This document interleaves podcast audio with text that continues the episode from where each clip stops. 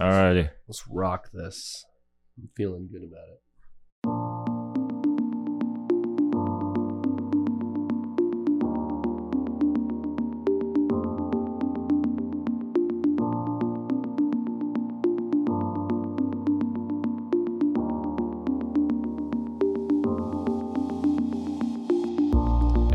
Faculty Podcast, brought to you by Reformed Theological Seminary in Washington, D.C., part of a 50 plus year endeavor to train pastors and other church leaders in the United States and around the world. My name is Scott Redd. I'm the president here at RTS Washington. I'm joined by our academic dean and prof of New Testament, Dr. Tommy Keene, our dean of students and Old Testament professor, Dr. Peter Lee, and our professor of systematic theology, Dr. Gray Sutanto. And we're coming here to the end of the summer.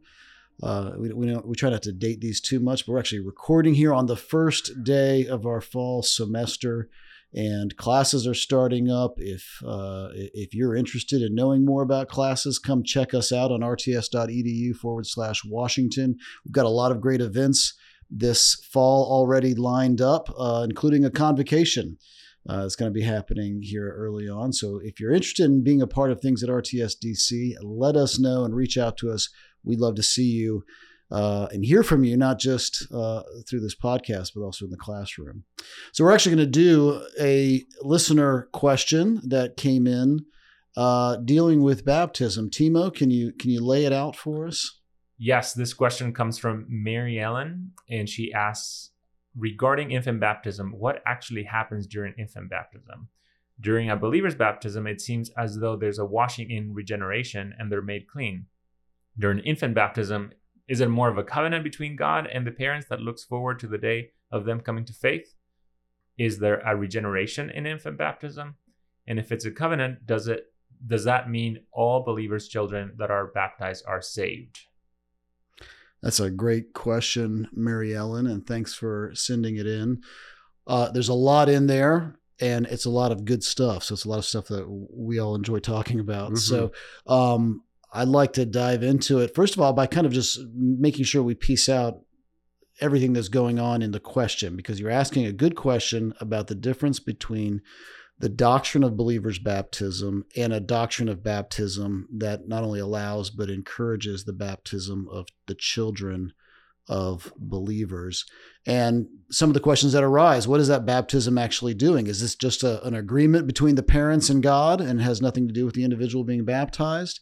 Um, or is it maybe to go to the other extreme? This is actually the regeneration of the child with no profession of faith uh, at the event of the baptism itself, which there are some people who believe yeah. that out there, particularly in Roman Catholic circles and some Anglican circles. You'll meet people who believe in baptismal regeneration. So it's raising some really good questions about this doctrine of the covenant sign baptism.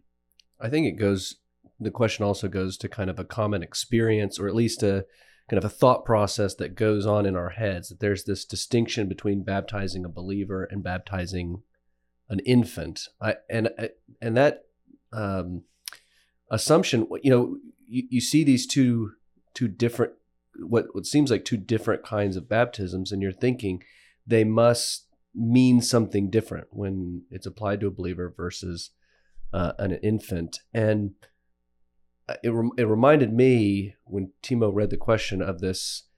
Uh, even even at kind of an ordination level, I was at an ordination exam years and years and years ago, where the ordinand was asked, the potential ordinand was asked, what what does baptism signify and seal?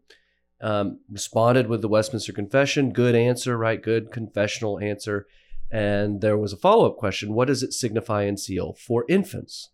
And the result was a bit of chaos in the room because you know even even at for those of us who are theologically trained there does seem to be this experiential disconnect. It must mean something different when it's applied to a believer versus a an infant a child. And a lot of that i think has to do with both kind of a modern sort of out there modern concern you know, mm-hmm. in the world for decisionalism, rationalism, mm-hmm. self identity, I mean, even Yeah, today we hear people talking about the making of art, you know, who- who we are and kind of making yourself and deciding who you are. And I think that's in the church as well. This kind of tendency to believe, um, particularly in the modern church, which I reason why I think a lot of even Presbyterians wrestle with this doctrine, that it's all about my decision. Yeah. My salvation is about my decision, not even in an Arminian sense, but just saying my salvation's all about uh, my personal making of myself.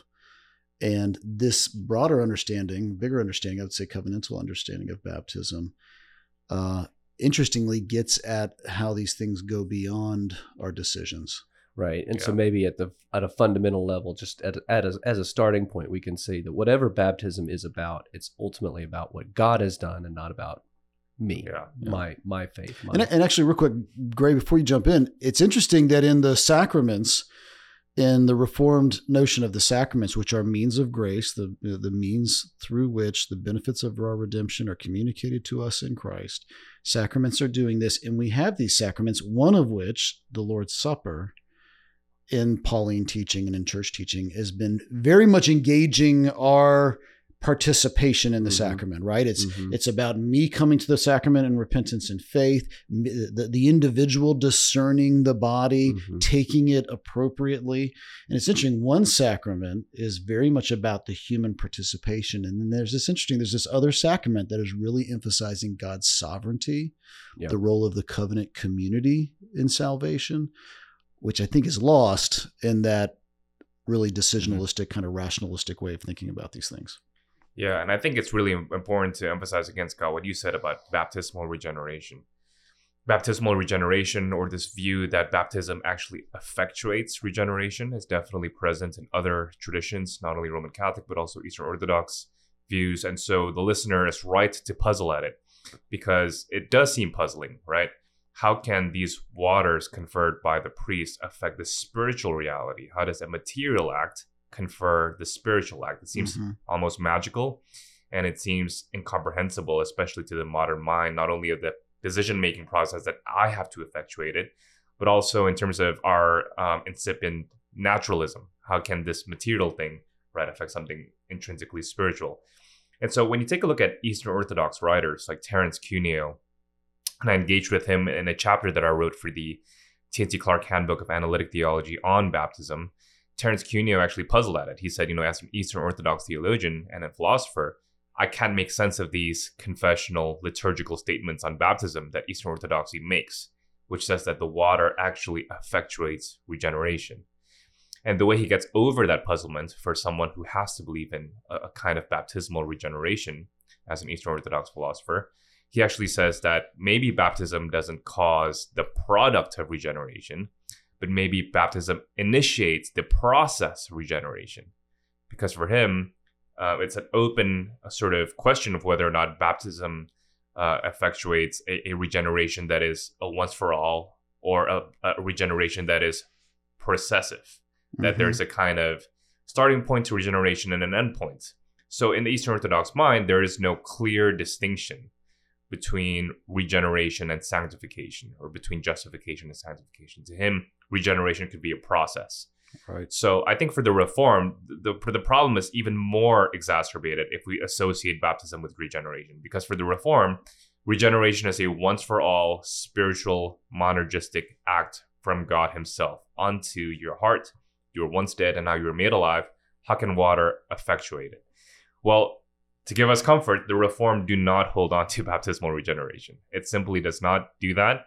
It says that baptism is a sign and seal of our regeneration, of the re- remission of sins that we receive from Christ, but it is not itself effectuated. And if it's a sign and seal, therefore, uh, the moment of regeneration could be before baptism, could be during the moment of baptism. In some cases, you know, that might actually be the case where for some reason baptism actually initiates something for that person because of what the Spirit does or it could be after baptism. So the point of the Reformed view, and I call it a pneumatological view of baptism, is that the Spirit is free to work in baptism, apart from baptism, or even before baptism, right?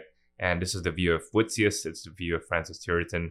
So, so it's a sign and seal of regeneration and the remission of sins, but that point of regeneration could be a very distinct moment from the moment of baptism itself. And I think that's one thing we got to say. So yes, I empathize definitely with the question because it does seem to to connotate all these other East Orthodox Roman Catholic views of baptism and regeneration, but also just a reminder of what it is that the Reformed tradition actually holds, which is very distinct from those views. And it, and it highlights this idea of God being sovereign and ordaining whatsoever comes to pass. You have to have this notion of a, a thick view of sovereignty that includes the covenant community and the covenant family, because otherwise, right, someone will say, well, then where's the power of it, right? If, if it's, is it just because these you know this kid happened to be born of, of of these believing parents who are inflicting their religion on on the child without him knowing it or something like right. that but what we're saying is no god is acting sovereignly in human history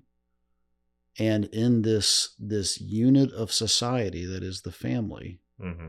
You know, and this this the covenant family idea is a key part of this whole thing that god's promises are for us and for our children right so this is a very natural and organic way of yes. giving sp- expression to our salvation you know and so when we talk about our children or ourselves saying things like i never knew a time when i didn't love the lord jesus as my you know as my savior that's a beautiful and actually very organic and natural way mm-hmm. for redemption to take place and the doc, the, the the doctrine of of baptism in the reformed tradition um, has always held that in very high regard. Right. Right. And, and, and all of us have in the back of our minds, but what about our unbelieving children, the ones who are baptized and have now since rejected the faith?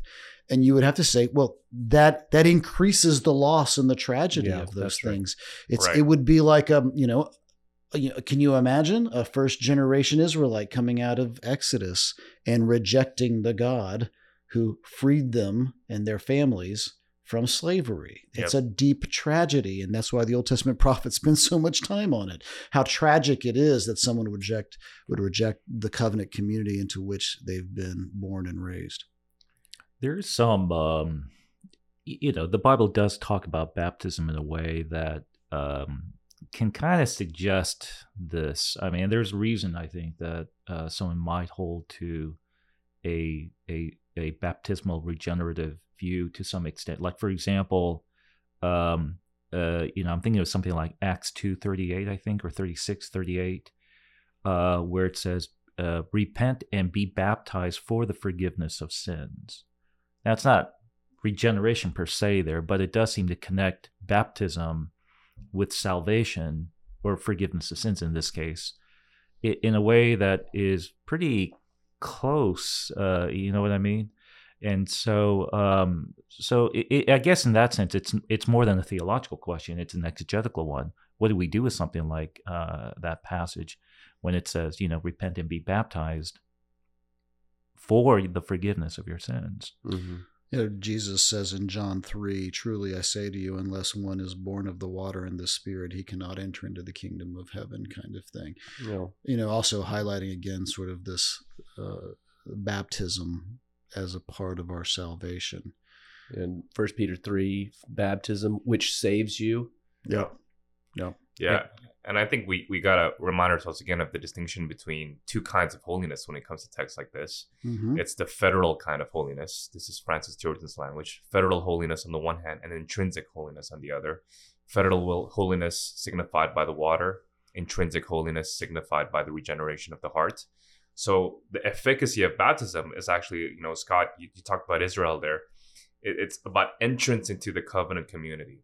So when it says that you're saved by water, or it's because of water and your faith, or water and the cleansing of the spirit, it speaks about not only your regeneration of the heart, but also your inclusion into the covenant community of God. Mm-hmm. So baptism effic- um, um, efficates not just this this sign and seal of, of regeneration, but also it means that you're part of the covenant community, not just part of your family, no. but a part of the church community, the, the church Catholic universal, right? And I think that's really important to remember because people say, well, if you're not regenerated at baptism, what does it do then? It just means that you're actually included into the covenant community. And so it, it's a membership thing. And even for adults, it's a membership thing because even for adults, mm-hmm when they get baptized, it doesn't mean that they immediately get regenerated at that moment, right? Mhm. But that it's a sign that in the past, perhaps they've confessed their faith and now they're regenerated, but now they're part of the covenant. Or, or, or maybe they'll be regenerate later, and this was not a true conversion. right, exactly. you know and so uh, you, you have the same issues it's interesting how much weight we put on again sort of a rational decision and we don't want to take the weight off of that obviously Right. the personal commitment to christ is deeply important and yet as we're running to that we have to not forget the fact that god is the one who is accomplishing the work of regeneration in the human heart right Yeah, I, I'm not I- initiating it by my decision to make the right, the right, to, to go the right way. God is initiating. This is a unilateral uh, calling, effectual calling that makes me regenerate, and it's it's on God's timing and it's in God's way. I think there's both theological and pastorally, just really, this is a really helpful focus. Putting baptism back on this objective stance of God's work in us. Yes. What does baptism signify and seal? It signifies and seals our union with Christ, that God has established a relationship between us and Christ, that He has affected that. Um, theologically, it solves all sorts of problems. It's not baptism points to my faith, but it doesn't sign and signify my faith. It signs and signifies God's work in Christ. And then pastorally, that that's been really helpful. Parentally, it's been practically very helpful for me that um, I don't approach my children as vipers and diapers. Like that. Th- they're- Vipers in diapers. Vipers- Is that what you said? Okay. vipers Just wanted to get in that straight. diapers. Okay. I'm gonna tattoo that on my babies. I'm I'm quoting. I a- think I'm- you've said this before. I'm I've quoting a this. former pastor Yeah, I've Um, heard this before. that he would say this uh, when he baptizes. You know, we, we don't baptize because they're, these these little children are vipers and diapers, and this this makes them better. We baptize because they are part of the church. They are they are unite they are united by Christ, covenantally united to Christ, Mhm. um, and we pray that someday that they will have faith. And parentally, that just really clicked for me. I think Scott, you mentioned this earlier too. Like I don't, I don't, I've never kind of approached my kids as if they're, you know, unbelievers. Mhm. I, I want to call them to faith, but they belong alongside mom and dad at church as part of the covenant people of God. Um, and then we pray and, and, and educate and catechize and all that kind of stuff. Yeah, and I think it's really important to therefore notice that baptism is an intrinsically transfer term, right? In other words, it transfers you from uh, one community to another community. Think about Noah, the, the baptism of the flood transfers them from one world to another Yeah. world. The Red Sea transfers the Israelites to a, a progress towards the promised land. And so baptism itself is never just a personal thing, it's a transfer to a new community, Mhm, right? mhm. And so when it says repent and be baptized, you know, my exegesis of that would be to say repent and join this community. So baptism is not just, hey, I'm signaling to this new faith that I have personally, like, you know, getting a yoga sticker that I'm now a member of this yoga club or something like that. Uh, no, it's actually about joining this new family of Yeah. God, right? Yeah. And so there's no such thing as repentance and to believe in Jesus on your own. Right. You have to join the body of the church, the body of Christ Himself. It's interesting. I I don't want to, this to be a distraction from the main point, but th- it's precisely that distinction. I, S- Scott, you mentioned this earlier too with the Lord's Supper, um, that these two sacraments, s- they they both signify and seal my union with Christ, but they do it in different ways. To you know, baptism it is an initiation rite. It is God bringing me into this new community.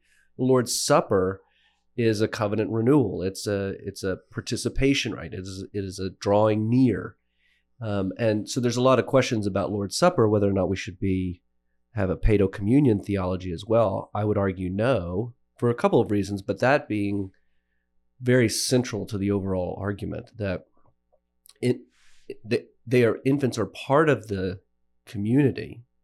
They've been brought into the community, but they don't yet have the kind of faith that allows them to, or they may or may not have the kind of faith that allows them to draw near in a perpetual way. The two, the differences in the way those rites are, those sacraments are Mhm. constructed and their different purpose, actually calls the one appropriate for infants, the other not. And it's why I think churches, I mean, I, I've always encouraged churches, and my church has done this too, should be willing to hear the testimony of children as they grow older. Mhm. The elders right. should be open to hearing the testimony and profession of faith and be careful about I get the practical reasons why you pick seventh grade or eighth grade as like the confirmation time.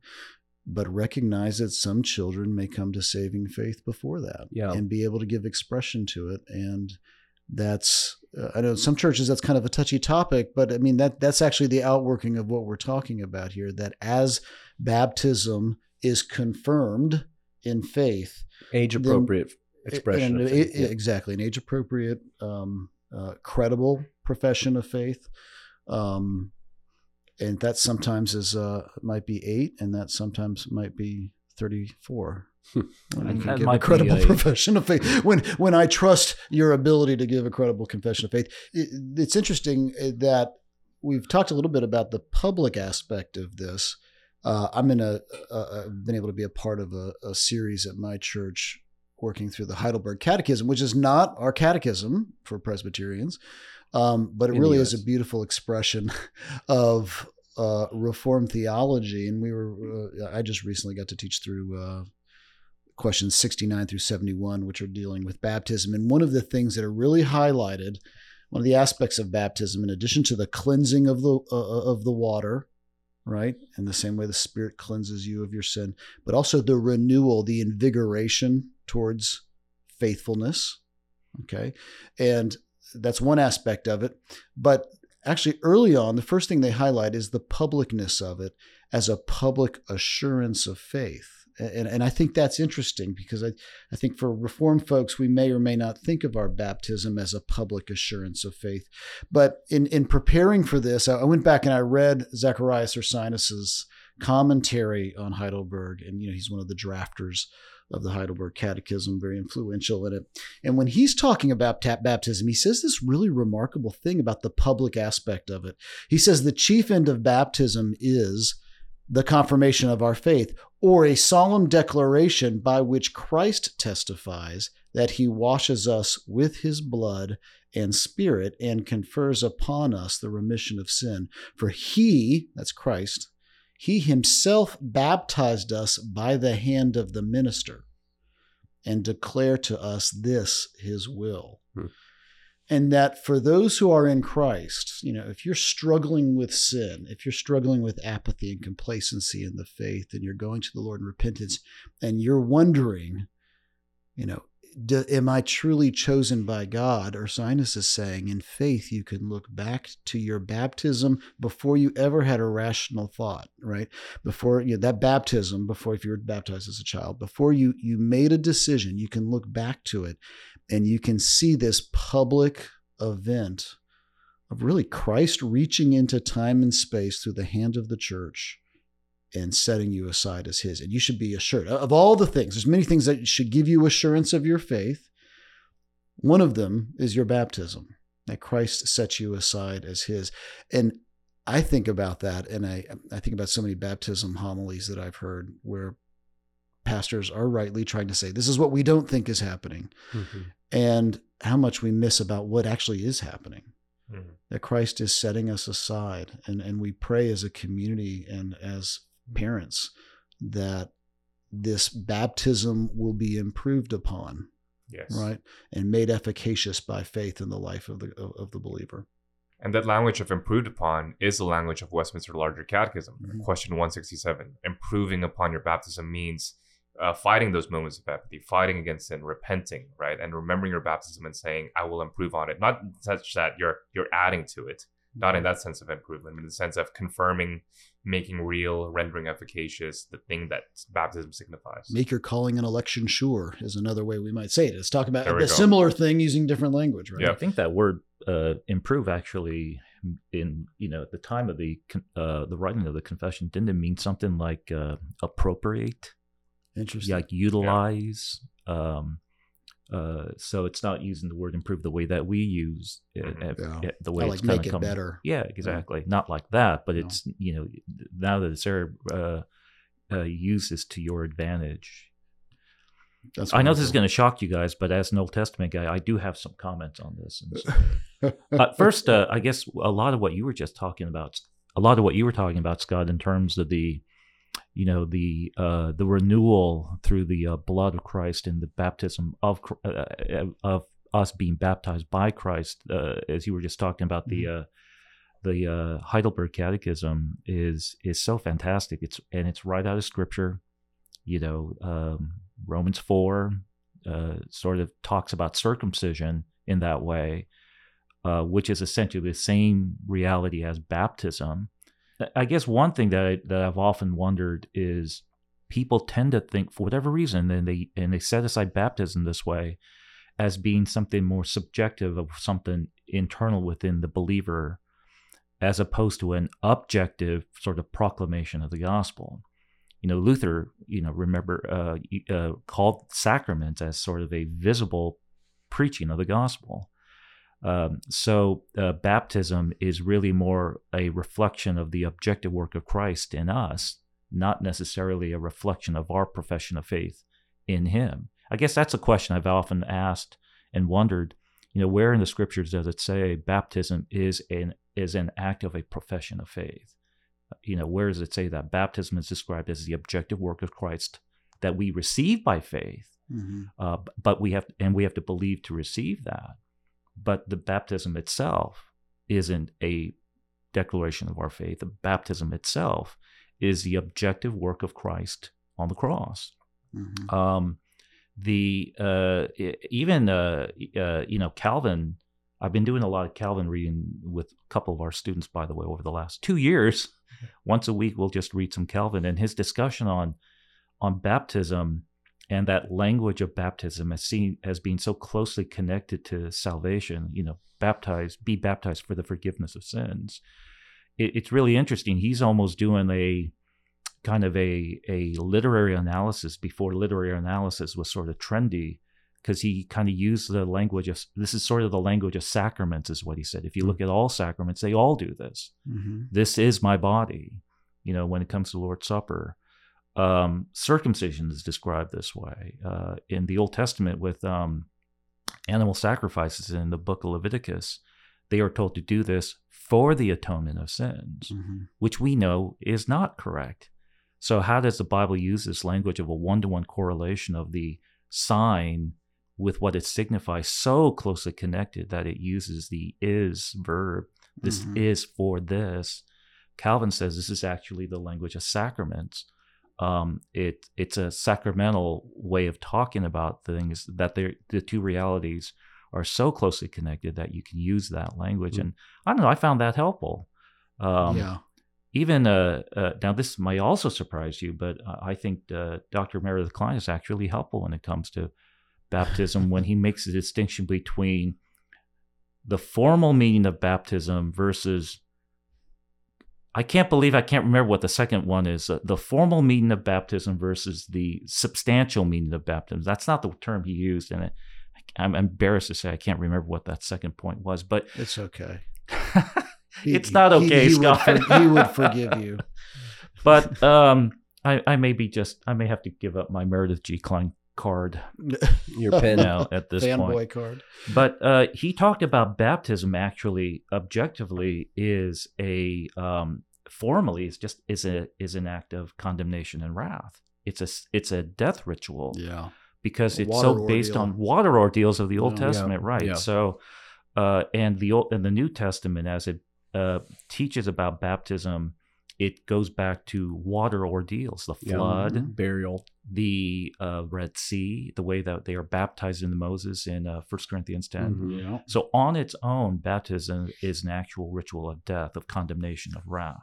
Which is an example of children's baptism in the Bible. When people say there's no proof text, well, 1 Corinthians 10 does say they were all baptized in the sea and the cloud, right? But and, th- even, and that uh, includes the children. They were all in it. They, all they but all even left uh, together. even Jesus, so uses the language I of got to throw that in there. death when it comes to baptism. So he talks about his own cross, right, as a baptism that you cannot do. Mhm. So even there, he talks about baptism as a death ritual, not. Uh, but so objectively, kind of formally, Yeah. he says that it is a death act. But uh, we receive it by faith, and so substantially it is Mhm. an act of renewal and life because we receive and resurrection. Yeah. Thank you, because we receive it uh, uh, receive it by faith. But the beauty of it is all objective. There- there- Yeah. It's it's what God is doing in us that we receive by faith, and that's a key kind of element there that um, that we need That- to. Uh, That's so important. That's so important that that the reference point there for a lot of these, a lot of this, uh, this baptismal imagery is right that water ordeal, and, and and you can even we can even put more bones on it. Like we can explain it more. That washing is a specific kind of washing. It's Mhm. not washing with a with a delicate soap for your face or something like that. Right. This is a washing where the sin and the wicked is washed away and what emerges and you know it's the righteous because it's the thing that emerges right, Right. this is noah and the ark this is the red sea uh, this is what's behind so many of these uh, the cleansing rituals you know the cleansing rituals of the water of cleansing. What is it? It's the red heifer who's been sacrificed. The ash has been mixed with the water and that's used to cleanse the person. But again the, it's a cleansing of of a kind of not to switch the metaphor but a burning away or a rinsing away of the wicked thing. And because you emerge through the baptismal waters you show that you have now been made righteous. Hmm the the wicked has been washed away. It's such a powerful imagery, and Kline's Kline's so important in his contribution to this discussion. I think in the way that he uses it. And by the way, as you said, yeah, we have we have washings like this that are once and for all washings in the Old Testament. You have Moses uh, in the the uh, washing of Israel at the base of Sinai. You have Aaron and the Levites washed and set aside for this specific duty. And so once and for all, it's not a regular washing. This is probably something like what Qumran, where the Dead Sea Scrolls Mhm. Yep. are found with the mikvaot and those repentance washings to enter into the community. This is probably what John the Baptist is doing. So this would have been a rich idea that's informing now this much bigger picture. We're not just, as we've been saying, this is not just initiation into a community. hmm This is actually signif- signifying of the washing of the blood of Christ. Yeah, and since you changed the metaphor already there to burning, we can talk about uh, the final judgment is a burning of fire, right? As a baptism by fire. Yeah. And the community of the people of God have passed through that judgment, and we have made it through because we were covered by the blood of Jesus Christ, right? And so, doesn't Kline also talk about Pentecost and therefore the fire ordeal? Yeah. The fire above the believers means that they too have passed through judgment. Yep. It signifies they're passing through. So we all like Kline here. We all like Kline. Some of it, I not all Some of of it. it. You guys, you guys are just piecemeal Kleinians. That's- Oh, okay. Wow. Wow. Smorgasbord Kleinians Wow. just picking what we want. It's good stuff. It is true. It's beautiful. And I, Christian, think of your think of your salvation as that. Uh, you have passed through the final judgment. I, Yeah. I love that picture. The judgment has been meted out on your head in full in Christ. Yep. Yeah. John 6. You've been buried with Christ and Yep. raised with him. I, I do have a In baptism. practical question for us to kind of think through, uh, and something that uh, tragically and sadly I've had to deal with pastorally a lot over the last 20 years or so, but it's the uh, death of our children uh, Mm. and the comfort that we can give to com- uh, to parents uh, in terms of the, uh, uh, you know, in, in the light of it, in the light of the tragedy of the death of a child. Um, is there anything in this discussion that we're doing here that we could actually uh, encourage parents with uh, when something like this happens? I mean, I'm actually quite surprised, uh, and uh, I don't know. Yeah, I guess surprised just how frequently this actually happens, and how many Mm. times this is not a hypothetical. This is an actual, real scenario that we wrestle with, and our students are going to have to wrestle with on a absolutely. on a not daily basis, but on a uh, uh, you know on a fairly regular basis. So Hmm, That's a good question. Well, um, it's a it's a challenging question. It's but it's one of those questions where I was when I was wrestling with that some time ago theologically, not personally, but theologically. I was I found the reformed tradition to be wonderfully robust and comforting. Like the confessional standards I think pulling a lot from 1 Corinthians 7 hmm. and other passages the pre the the presumption is that covenant children are with the Lord. And you know, First Corinthians seven talks about how very different practical issue, but what do what should a spouse do if they come to faith and are married to an, un, an un, as a result of coming to faith, married to an unbeliever? Paul's the trajectory Paul sets is you, you stay with that because you sanctify your whole household. Mm-hmm. Uh, otherwise, your children would be unclean. Which really there's a lot of puzzles there. There's a lot of exegetical things to figure out, but it seems that Paul's presumption is that the children of believers have been washed. They've been washed covenantally by by God, and so there is this uh, hope that in God's sovereignty, Mm-hmm. the children of believers belong to the Lord even before they have publicly exercised faith. Yeah, that's one of my favorite passages to teach about baptism and this idea of federal holiness that the Reformed Yeah. tradition puts out, uh, or Vos's term of being under the covenant as opposed to being in the covenant. So if you're baptized, you're under the covenant, but you could improve on it by being in the covenant, by Mm. actually fellowshipping with the Mm. Lord. But First Corinthians 7, I think it's verse 14 to 18, just a wonderful uh, display there explicitly in scripture of this notion of the whole household being made clean or holy rendered federally holy, not intrinsically holy, right? By virtue of one person's conversion.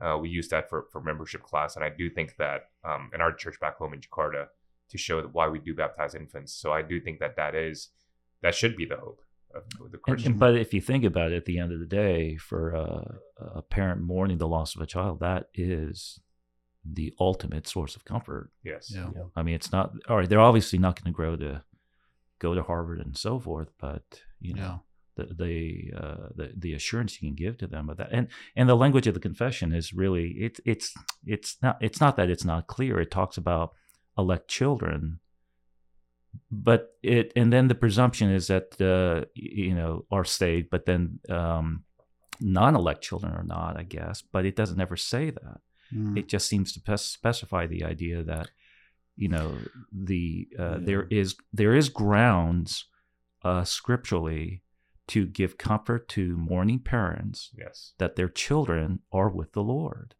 and that's not just wishful thinking. That is Mhm. actually rooted in the language of Scripture. Yeah. I'm thinking of like uh, uh, Deuteronomy 30, uh, verse 6 The Lord will circumcise your heart and the heart of your offspring so that they can now love the Lord. Mhm. Uh, and it's not limited just to the individual, but to the community uh, around them. And you uh, you can say we can say there's there's a lot that we don't know, um, but I knew to I do know this that God saw fit to save people in this way, and we can hold on to that with all of our with all of our grip. Mhm. Amen. And I think it, given you know our subject matter here, it's uh, important to stress that we can give parents this assurance not because they were baptized per se. It's not the baptism that regenerated them, saved them. Uh, we have this assurance because of the covenantal promise of God, Mhm. and so Let me. Yeah. lem- do you have another ad? Just a quick comment on that too. So when we talk about you know baptism means being included into the covenant community, there's real blessings to be a part of that covenant community, right? There's particular commands, Yeah. uh, scriptural indictments, scriptural teachings, theological teachings, particular habits, formations that your child is going to go uh, into, and even if they do end up leaving the faith later on, uh, there are particular practices and habits and beliefs that perhaps would still be ingrained within them. You know, so um, I, I take great comfort in that that that that when you're part of the covenant community this is not just a badge you hold on to? This is actual in, uh, introduction into a community that is a kind of greenhouse for sanctification and opportunities for therefore regeneration really do abound. I was just reminded of this about um, you know one of my wife's sisters was working in a very non-christian environment and she said that every time she met with um, business people from this Christian school that is very famous around the city. Um, even though they're not believers, they're very different as non believers. They're almost virtuous non Christians because their parents were Christians Hmm. and uh, because they went to this international Christian school that I also went to. And they said that, you know, they would think more purposefully, they would think more. Uh, uh, with, with with more of a view towards philanthropy and so on. So anyway, covenant blessings are real. That- That's that's so important. I think, particularly in, in a day like today, where so much of the publicity about the church is about scandals and abuse and and problems. Right. We don't think about the beautiful gift that we have to be a part of this community. hmm That this is where lost souls are found. This is where the dead find life. Yeah. um, to your point, if, if you're thinking, well, what are the blessings of the covenant community apart from saving faith? Because I would Mhm. say saving faith is one of the major blessings of the covenant community. But there are other blessings that you can enjoy in the covenant covenant community, even if you're not, uh, um, uh, even if you don't enjoy the gift of saving faith. Um, it's interesting, you know, if you look at Hebrews six, right? He he lists out a few. He says this: for those who have been enlightened, hmm Okay. For those who have tasted the heavenly gift, not exactly sure what that could be. Some argue that that's the Lord's Supper. If we just had a Hebrew scholar here, we could answer these questions. Um, for those who have shared in the Holy Spirit and have tasted the goodness of God and the powers of the age to come. These are things that you can enjoy and yet not have saving faith, according to the author of Hebrews. And, you know, the, the next question is so then what about these people who leave, these covenant children? Who enjoy these things and yet don't have saving faith. You know, I think the author of Hebrews is saying this this is a thing that happens. These are people who you'll see and they'll be in your midst, and it's tragic. Um, by the way, I don't think he's saying that therefore anyone who is backslidden or goes through a season of rebellion should be written off from the church. We should always be praying that baptisms will be improved upon, even in the the heart of adult apostates that they might return. However, the author of Hebrews is saying there are those who won't. Be, and how do you know who they are? They won't be able to repent. You'll notice that they, they won't be marked by repentance. So you don't you don't have to wonder if you're one of those people if you're repenting to the Lord, because these are people who don't repent. Okay, so let me move then from a pastoral question uh, to maybe more of an apologetics question, but it is it is pastoral to a certain extent some of my Baptist friends, and of course, we teach here at RTS, just to remind everyone, while we are uh, confessional, we're not denominational, and we have multiple denominations represented uh, in both in our faculty, but also in our student body. And specifically, we have a large number of Baptists, Mhm. and this is something that we consider a thing that rational, reasonable, faithful Christians can disagree upon. We hold our view strongly, but at the same time, this is something that we we welcome being in communion with our Baptist brothers and sisters, uh, even while we disagree on these topics. And one question I've heard pushback on is okay, uh, you covenantalists, if that's the case, then when an adult becomes a Christian, why do we only baptize the adult? Why don't Hmm. we baptize everyone in his family, even the adult members of his family? If he owns a business, why don't we baptize the members, the people who work for him in his business, or say he has servants who work in his house, uh, you know, ser- servers, I'll put it that way, uh, who work in his house. Why don't we baptize all of them as well? If you guys are so committed to the covenant family, where's the consistency? Any, I'm- any good thoughts? I'm waiting, Scott, for your answer. have, you, have you heard this before? I have. Okay. I have heard this before. Yes.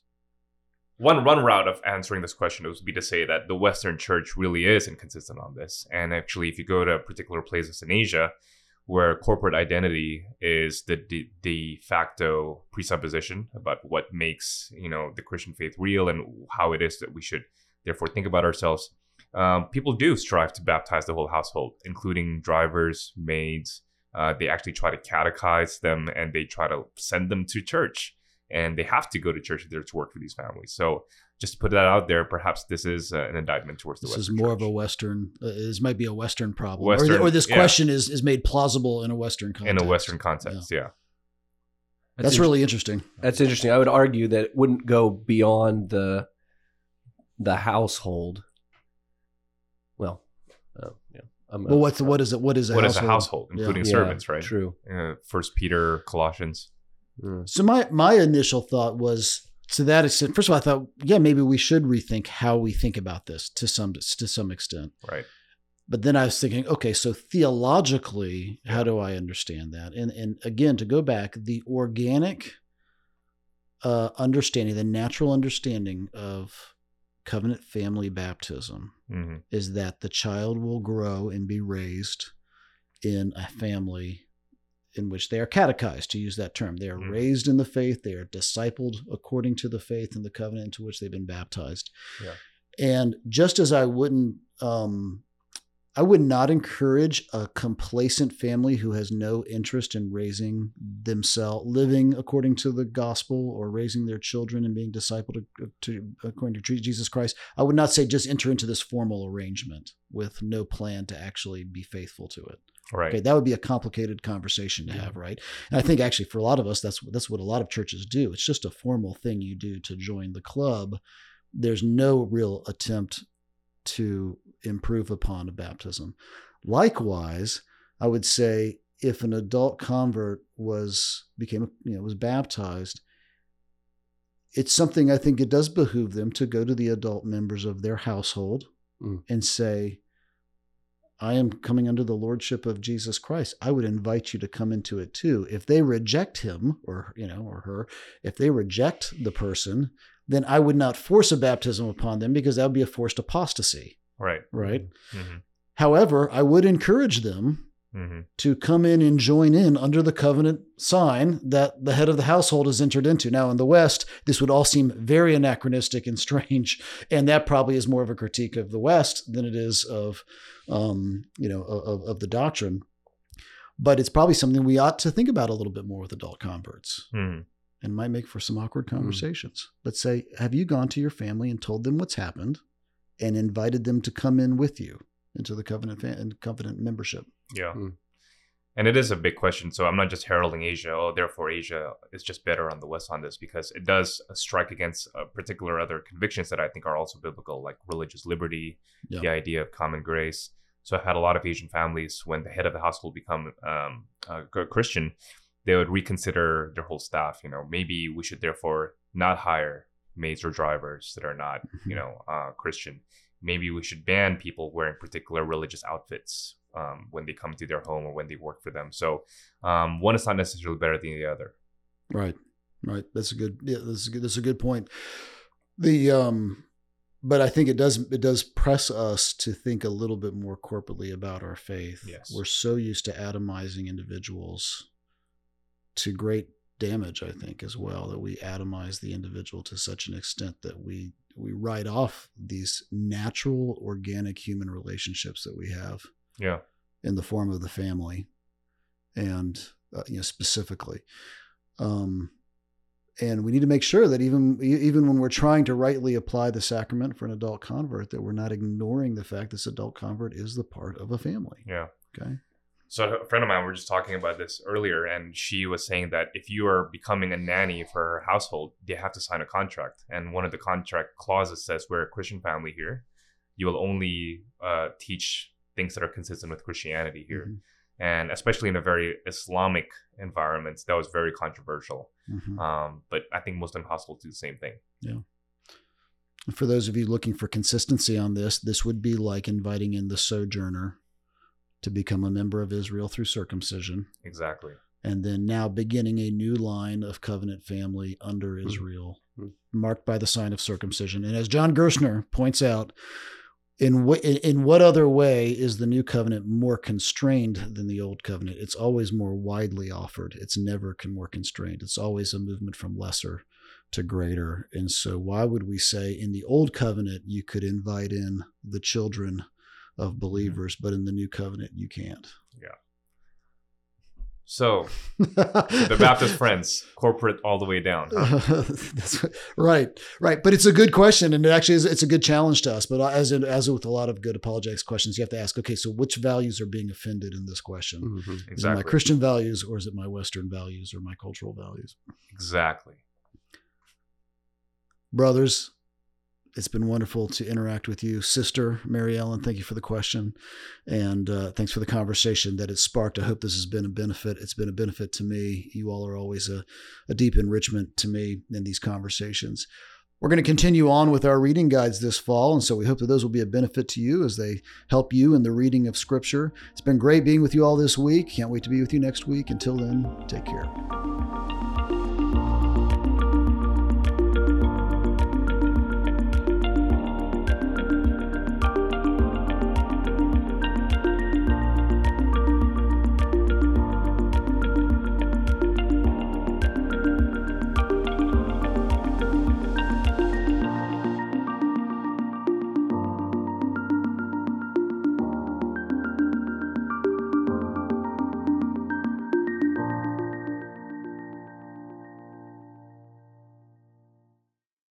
Thanks for listening this week. We can't wait to be with you and get back to our reading guides. We've got a few planned in the hopper, so we're going to keep working through those this fall and uh, hoping to uh, help you read your Bibles more strategically and hopefully get more. Um, yeah. Sorry. I, I didn't even Did know where you- sentence was. Where that sentence was ending. strategery? Strategery. That's right.